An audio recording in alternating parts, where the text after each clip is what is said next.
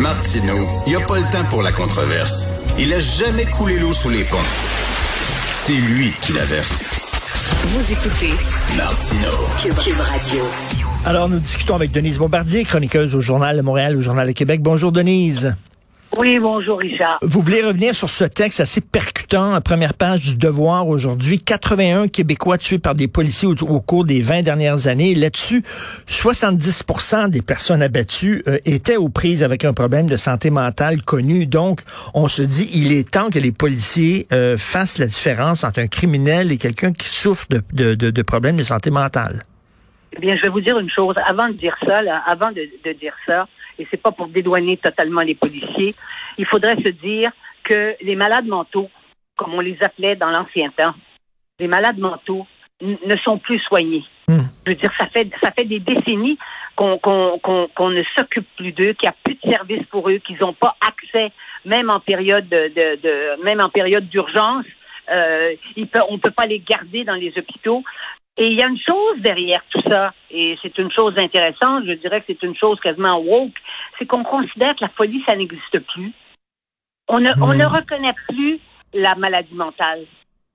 Euh, euh, il fut un temps où on a, on, avait, on, on, avait, euh, on enfermait les malades mentaux. Mm. On a ouvert les portes. Il y a eu un grand courant à la fin des années 60, un grand courant et on a ouvert les portes des, hôpitaux psychiatriques.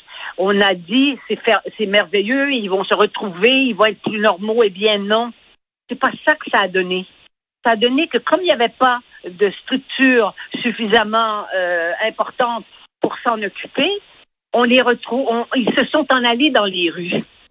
C'est ça qui est arrivé les malades mentaux ne sont plus soignés. Et en disant malade mentaux, il y a déjà des gens qui vont dire, elle n'a pas le droit de dire ça, malade mentaux.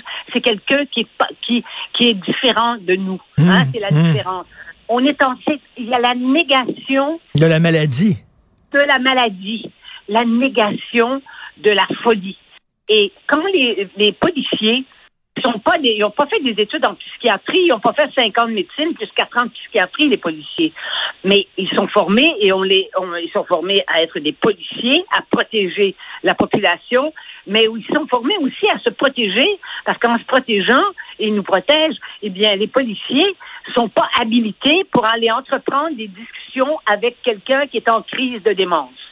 Ça, c'est clair. Et, de, et de, de, sortir dans le contexte actuel où tout le monde est fou. On est tous en train de devenir fous.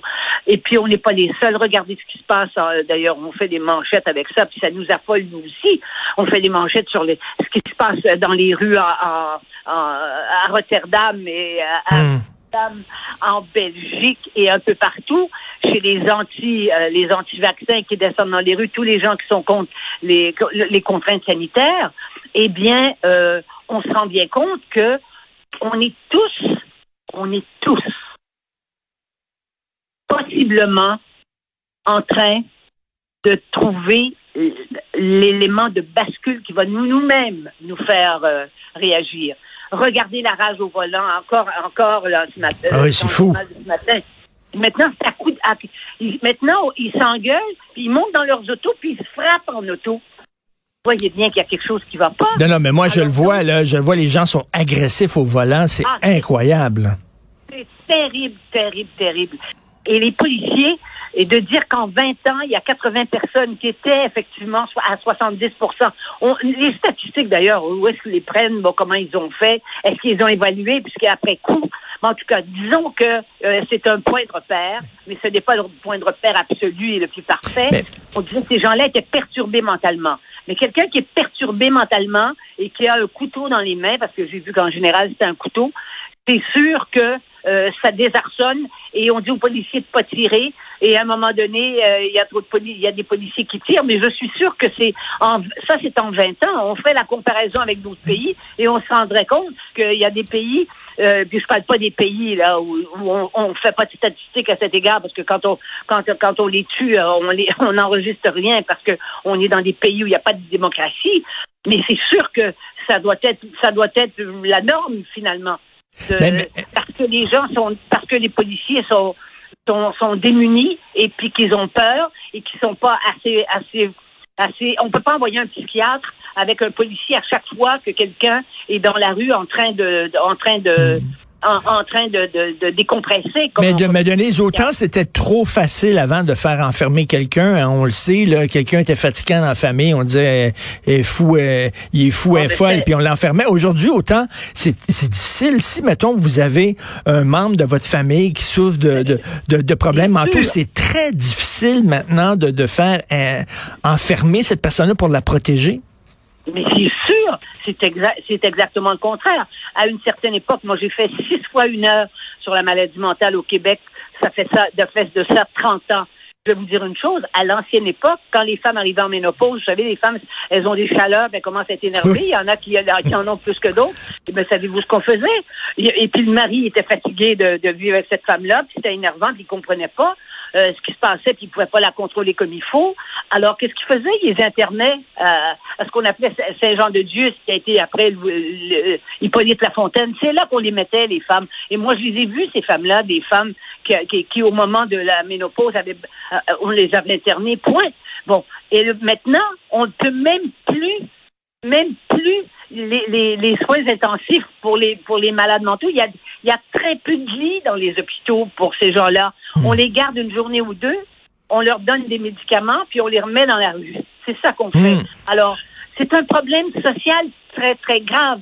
Et, et ce qui est terrible, c'est que dans le contexte actuel où on est tous en train de devenir fous, parce que cette pandémie, on le voit bien, là, on est rendu à la cinquième vague. Bon, là, maintenant, on nous donne un troisième vaccin pour, euh, pour ceux qui, pour, pour- être sûr que euh, être encore plus protégés. Et puis c'est comme ça dans la plupart des pays occidentaux. On ne sait pas quand ça va s'arrêter. Parce qu'il n'y a personne qui nous a annoncé ça avant. Tout ce que, tout ce ceux qui annoncent les gens, c'est ceux qui annoncent l'apocalypse où la, la, la terre va, va, va- la, la terre va éclater. Mais on est tous déstabilisés, on est Mais- tous perturbés et on est tous inquiets. Ça, c'est sûr. Et ça se retrouve chez les petits-enfants, la façon dont les petits-enfants s'expriment, on le voit bien.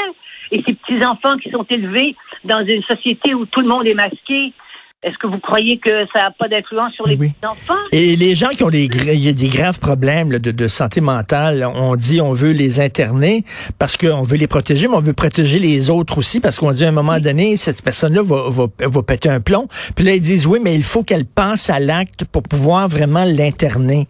Oui, mais il va être trop oui. tard. Il va être trop tard. Oui. Et, et là, en psychiatrie, C'est un casse-tête. On ne peut pas, on ne peut pas s'asseoir. euh, on n'est pas, on n'est pas habilité pour s'asseoir et discuter avec quelqu'un qui, en nous voyant, croit qu'on est un ours. Hein? Non, je ne suis pas un ours, je suis un être humain. Regarde, j'ai de la peau, mais j'ai juste une petite peau d'humain. On, on est, on croit à la magie. On croit à la magie, mais il n'y a pas de magie. C'est long. Et quelqu'un qui est perturbé mentalement, ça prend du temps. Et ça ne veut pas dire que cette personne-là peut s'en sortir. Ça veut dire simplement qu'il faut l'encadrer, la protéger contre elle-même, la protéger contre sa famille et tout. Il faut remettre en question notre façon de voir les choses et notre façon de voir ceux qui ont des problèmes qui ne sont pas physiques. Ça, c'est une chose. Tout à fait. Et le- le re- revoir aussi le mode d'intervention des policiers face à ces, à- à ces gens-là. Mais, évi- mais évidemment, je veux dire, un policier à qui vous donnez une arme et tout à coup, il, il voit quelqu'un qui, qui décompresse complètement, qui devient euh, et, et qui crie et qui a un couteau et, et ben les gens et puis les nouvelles générations sont moins sont plus fragiles face à des phénomènes comme ceux-là. Ils sont moins euh, dans, dans notre temps on disait les gens sont endurcis. Les gens ont tous la peau, la peau fragile. Les, les, les policiers au premier chef. Ce qu'on veut, quand euh, je veux dire, la vision que vous voulez d'un policier, c'est pas qu'un policier se mette à pleurer quand il arrive et qu'il voit un, un- qu'il arrive sur les lieux de d'un crime ou de de- d'une agression. Hmm. On veut pas qu'il se mette à pleurer. Et vous voyez bien qu'à chaque fois qu'il arrive un incident euh, dans une école, on les, euh, arrivent les, les psychologues pour, pour faire parler des enfants, pour leur permettre de, de sortir. Mais c'est une vision angélique aussi, ça, de la, de la réalité. Parce que c'est au départ qu'il fallait éviter ça. C'est pas une fois que, une fois que les choses arrivent, de dire aux enfants ça va bien aller, tout c'est. On règle pas les problèmes de cette façon-là. Quand c'est parce qu'on ne croit pas, on ne veut pas admettre d'abord qu'il y a des gens qui sont malades mentalement. On ne veut pas admettre qu'il y a des gens qui ne sont pas guérissables, hein, qu'on n'a pas les moyens de les guérir. On a les moyens de les engourdir, mais pas de les guérir. Et évidemment, avec les chartes des droits, eh bien, il s'agit que quelqu'un euh, de la famille dise que euh, cette personne-là, euh, en vertu de la charte des droits, ils n'ont pas le droit de l'interner. Voyez-vous? Mais en tout cas, on, a fait des fausses promesses à ces gens-là en disant on va vous sortir des, des hôpitaux psychiatriques, des asiles, mais faites-vous-en pas.